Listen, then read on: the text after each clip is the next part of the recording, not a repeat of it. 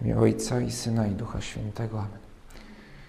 Panie mój Boże mój, wierzę mocno, że jesteś tu obecny, że mnie widzisz, że mnie słyszysz. Uwielbiam Cię z najgłębszą uczcią. Proszę Ciebie o przebaczenie moich grzechów i o łaskę owocnego przeżycia tego czasu modlitwy. Matko moja niepokalana, święty Józefie Ojcze i Panie mój, nie stróżu mój, stawcie się za mną. W zeszłą niedzielę zaczęliśmy czytać na mszy Ewangelię z opisem kazania na górze według świętego Łukasza.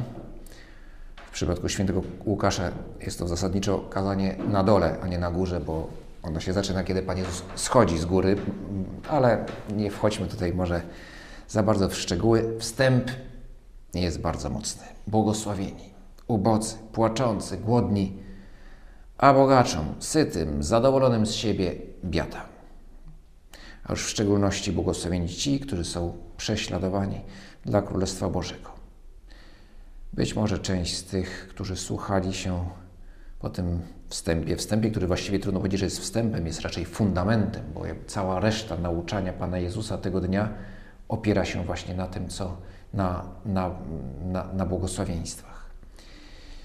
Więc może część się zraziła po, po, po usłyszeniu tego, co Pan Jezus mówi, ale większość słucha dalej.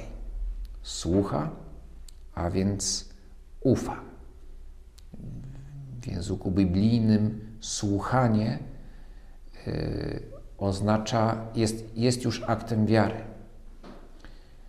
Dlatego ojcowie Kościoła mówią, że wiara rodzi się ze słuchania. Pan Jezus za chwilę powie coś jeszcze mocniejszego albo wywołującego większe kontrowersje niż ta droga ośmiu błogosławieństw. Konkretyzując to, co mówi w, w, w swoim tym wstępnym nauczaniu, powie coś bardzo mocnego, ale najpierw zaczyna: Powiadam wam, którzy słuchacie. No właśnie, którzy słuchacie. Słuchacie i mi ufacie. I trzymajcie się mocno, bo teraz to, co powiem, będzie naprawdę trudne. Miłujcie waszych nieprzyjaciół.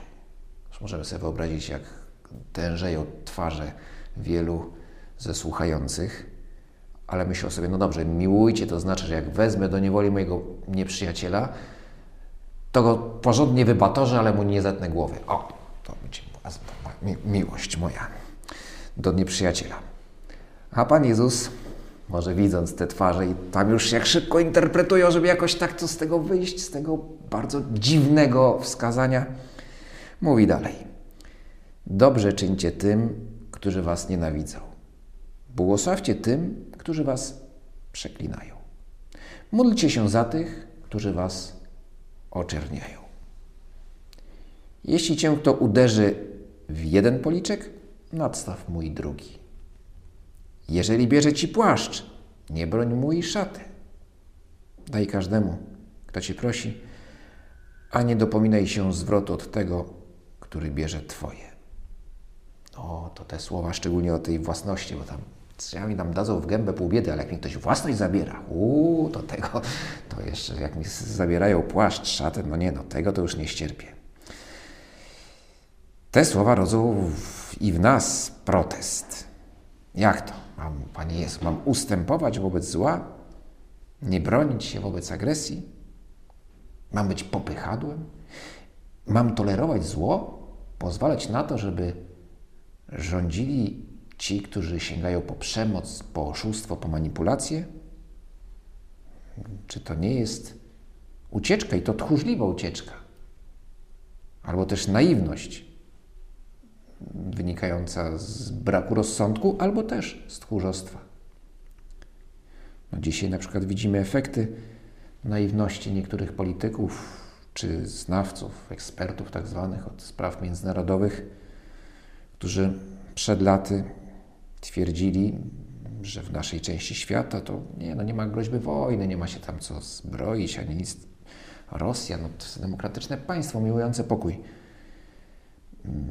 No, jak się okazuje, odwieczne rządze panowania i, i panowania przy użyciu środków jakichkolwiek, również przemocy militarnej, w ludziach i w państwach tkwi.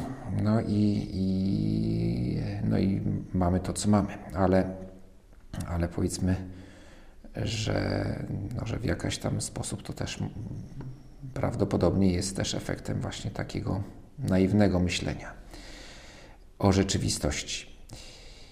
Ale dobrze, po co tam szukać na arenie międzynarodowej, gdzie można mieć tutaj może też różne opinie, czy, czy rzeczywiście to tylko jest kwestia naiwności, czy może są jakieś inne powody, że doszło do tego, że, że pozwolono na, na, na, na, taki rozwój sytuacji i agresji, ale to, co tam patrzymy wokół siebie, jak często szerzy się wokół nas niesprawiedliwość, ordynarność, chamstwo.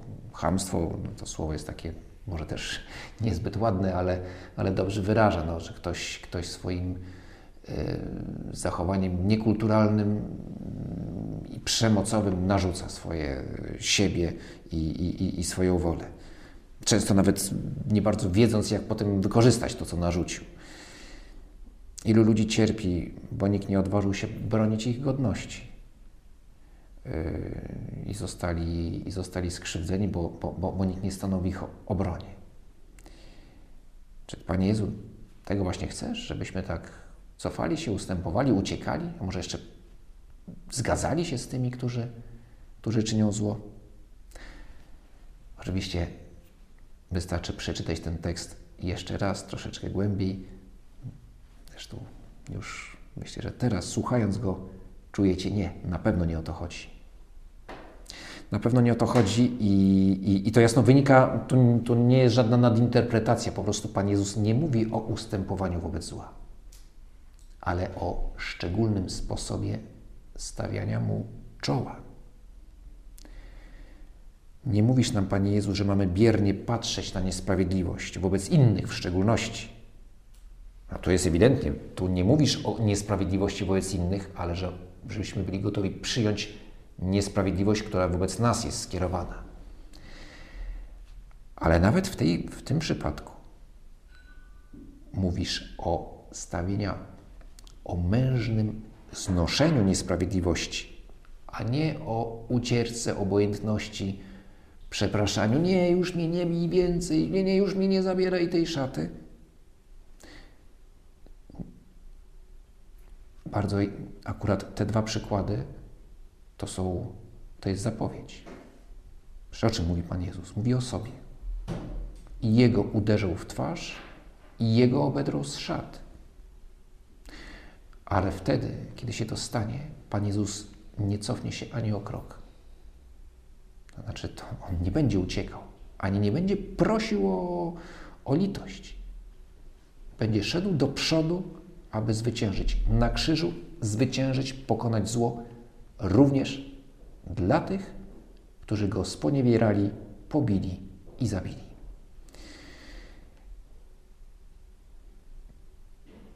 Nie cofnąłeś się ani o krok i ostatecznie zwyciężyłeś zło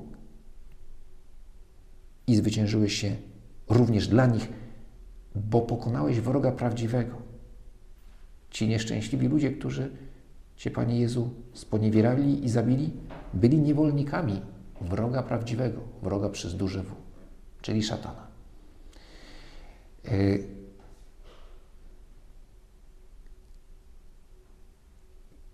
Więc tu nie chodzi o, o, o poddanie się, ucieczkę,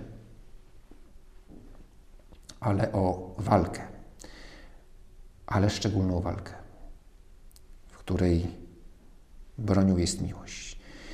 Nie zmuszą mnie niczym, abym ich nienawidził.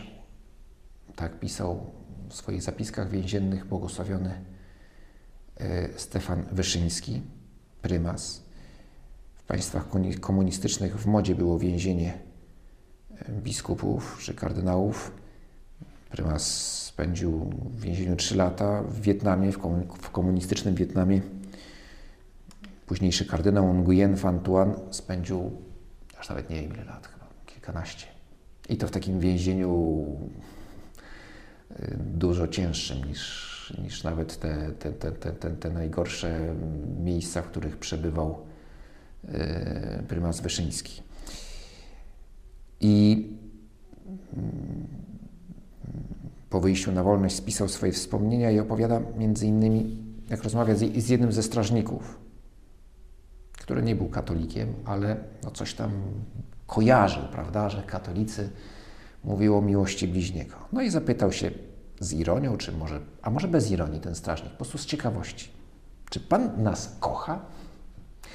E, prawdopodobnie zapytał dlatego, że widział, że zachowanie tego biskupa, tego Fantuana, było dość nietypowe jak na więźnia politycznego. Bo ani nie okazywał strachu, ale też nie okazywał wrogości. Że, więc było to coś nietypowego. Tak, kocham was, mówi, mówi powiedział Fantuan. Ale my trzymamy Pana tyle lat w więzieniu, bez sądu, bez wyroku, a Pan nas kocha. To niemożliwe, to nie może być prawda. Byłem z Panem tyle lat i mógł się Pan o tym przekonać, że to prawda, mówi biskup Fantuan. A kiedy będzie Pan na wolności? Nie wyśle Pan swoich wiernych, żeby spalili nasze domy i pozabijali naszych bliskich. A to jest cały czas spojrzenie no, komunistyczne, znaczy, że walka, wszystko opiera się na walce, walce klas. Kto zwycięży, wyrżnie tych, którzy przegrają. No co on tak myśli, no skoro ja jestem, należę do tego systemu, to jak wygrają tamci, no to, no to nas powsadzają albo nas powybijają. Yy, na to odpowiada biskup: Nie, nawet jeśli chcecie mnie zabić, ja was kocham. Ale dlaczego? Ponieważ Jezus nauczył mnie miłować wszystkich, również nieprzyjaciół. Jeśli tego nie uczynię, nie jestem godzien nazywać się chrześcijaninem. To bardzo piękne, ale trudne do zrozumienia. Mówi strażnik. No ale potem biskup go prosi o to, żeby, czy może mu przynieść dwa kawałki drewna, dwa patyczki drewniane jakieś, czy de deseczki. Strażnik mówi, nie, to jest zakazane, nie wolno. No ale przecież jesteśmy przyjaciółmi. No niby tak, no skoro jesteśmy przyjaciółmi, no to mu przyniósł. Oczywiście chodziło o to, żeby biskup mógł sobie zrobić krzyżyk. Ale potem mówi, prosi go, a trochę drutu, znaczy kawałek drutu.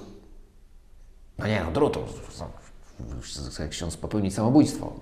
Nie, nie, nie samobójstwo, tylko chce zrobić łańcuszek, żeby ten krzyżyk móc mieć na szyi.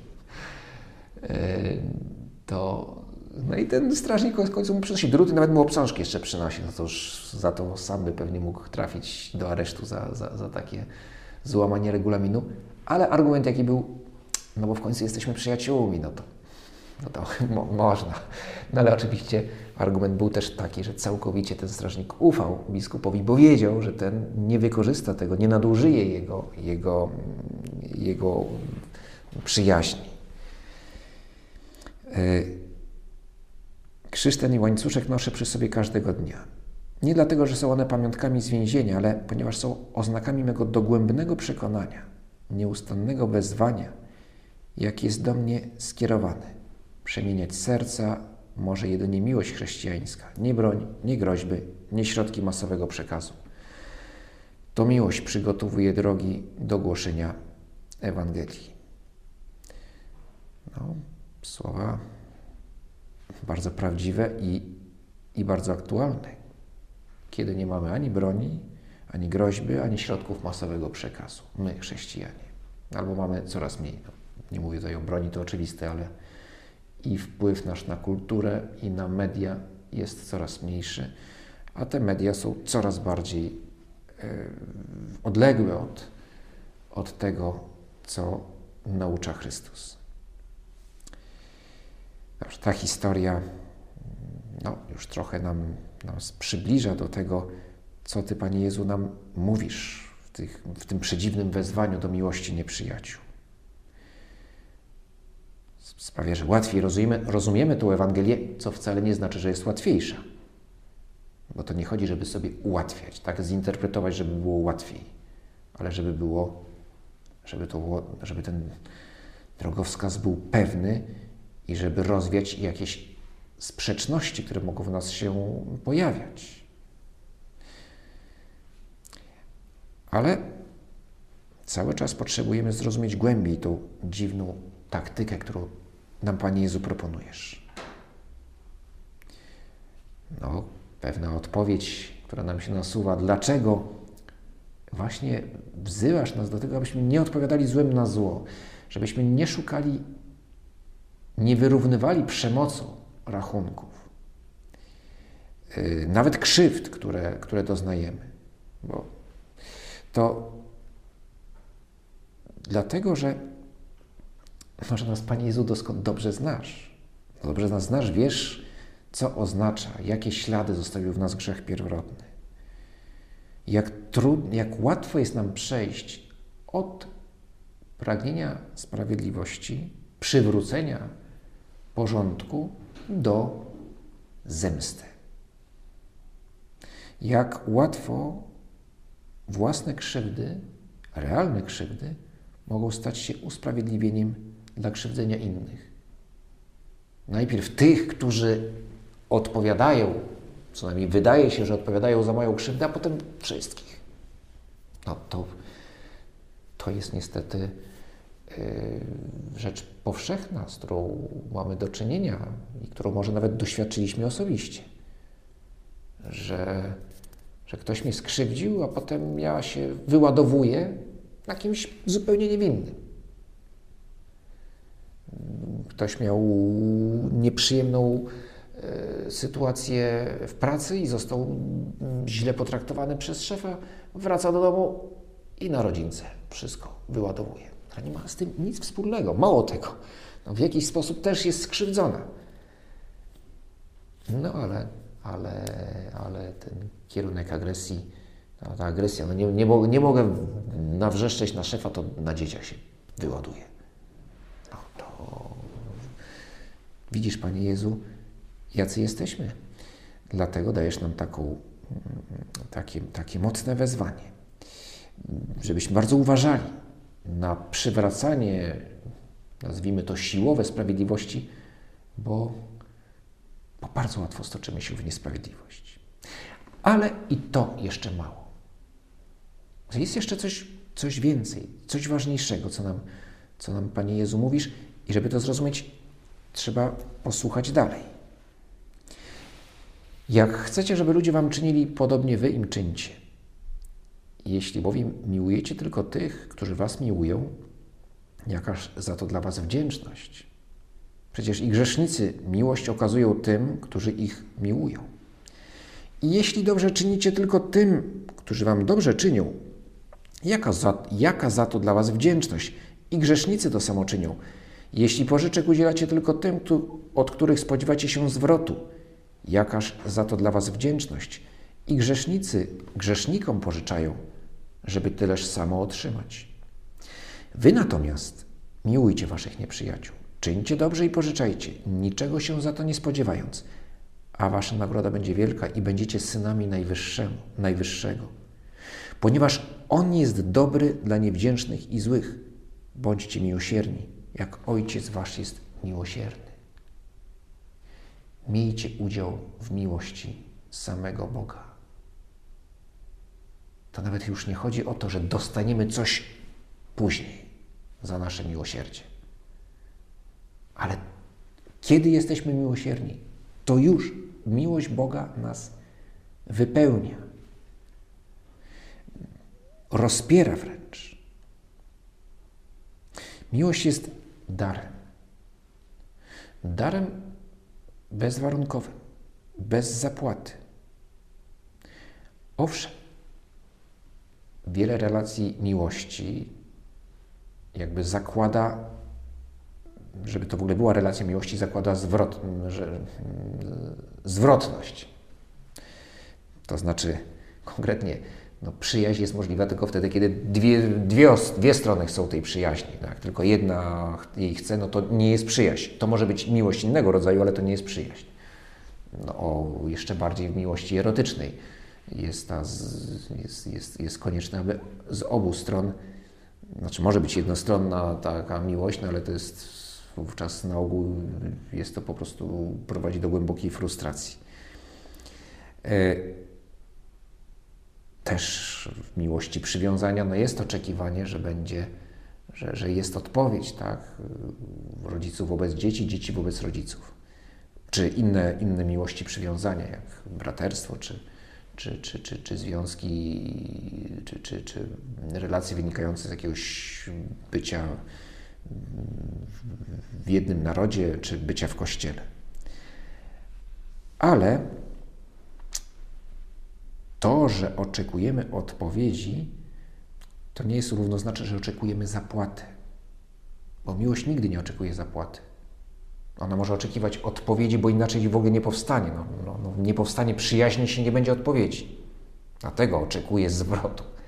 Ale nie zapłaty za przyjaźń, tylko przyjaźni, bo wtedy tylko będzie ta relacja. Y, I Bóg od nas oczekuje odpowiedzi. Kocha nas bezwarunkowo. On nas stworzył. Zanim zdążyliśmy cokolwiek Bogu powiedzieć, zaproponować, to On nas stworzył. To jest akt Jego miłości największy. Ale dalej chce, oczekuje od nas odpowiedzi. Ale to nie jest zapłata za Jego dobro, tylko odpowiedź, która jest ostatecznie dobra dla nas. Więc miłość Boga jest bezwarunkowa. Otóż miłość nieprzyjaciół jest najlepszym testem, na ile potrafię kochać. Bo w innych miłościach to może nie być, miłość może być czysta i piękna, i, i oby tak było. I przyjaźń, miłość erotyczna, czy miłość przywiązania.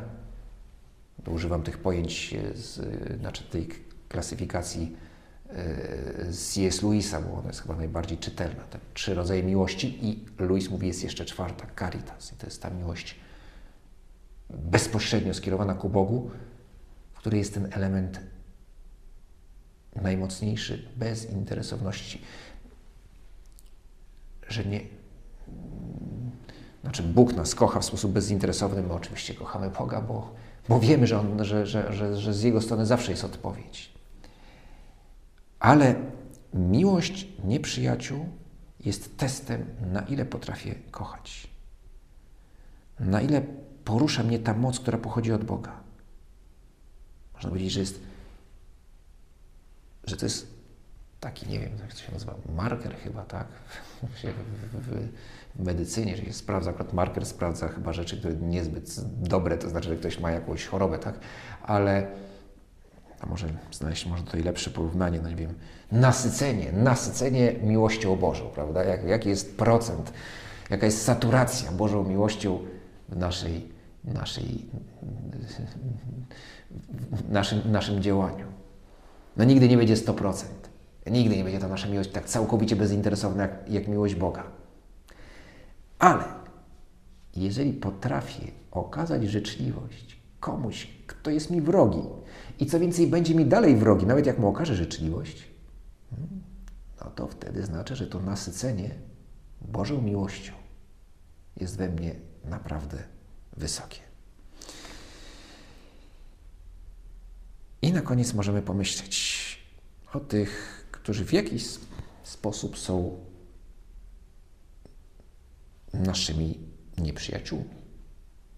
Każdy z nas ma swoich. Mówię w jakiś sposób, bo, bo oby, obym o nikim nie mógł powiedzieć, że jest moim nieprzyjacielem. No to już jest bardzo dobrze. Jeżeli jakiś ma wrogów, no, no nie wiem, no, wrogów nie mam. No, może ktoś mnie bardzo nie lubi, ale ja tego nie wiem. No, nie, nie, nie mam. W każdym razie ja nikogo nie traktuję jako wroga. Bardzo dobrze. Nieprzyjaciół? No tak, no parę osób tam w pracy mnie nie lubi. No, owszem, czasami mamy nieprzyjaciół. Znaczy ktoś, kto nas tak nie lubi, ale tak głęboko, że, że chce nam po prostu robić źle, jak tylko ma taką możliwość. No niestety, może się tak zdarzyć.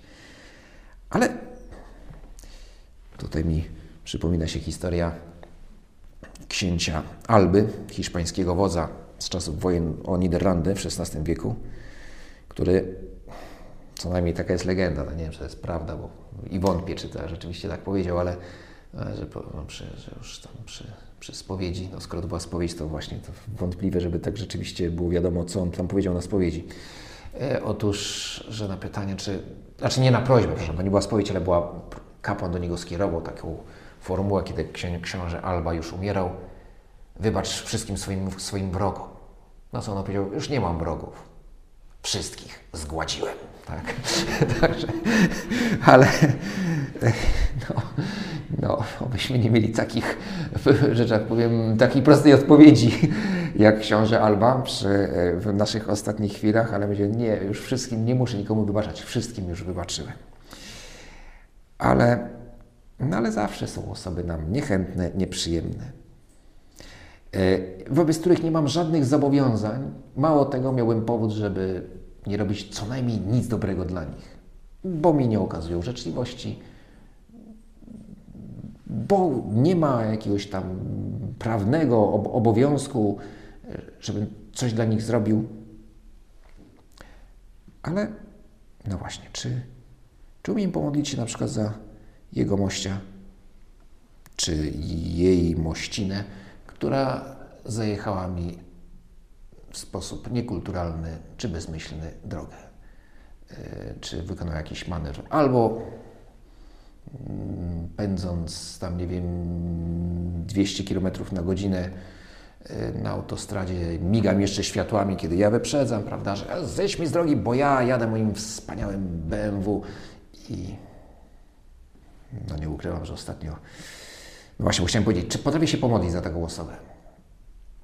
No, Ostatnio no, nie, jakoś mi nie przyszło do głowy się pomodlić, tylko przepuściłem tego pędzącego radosnym, radośnie jakimś swoją furą, nie wiem kogo, nie wiem, był w środku. No i następnie przyszedłem na jego pas i też mu pomrugałem, tak przyjaźnie. No może nie tak przyjaźnie, ale, ale no i tak potem sobie pomyślałem, no właściwie jaki to ma sens, nie?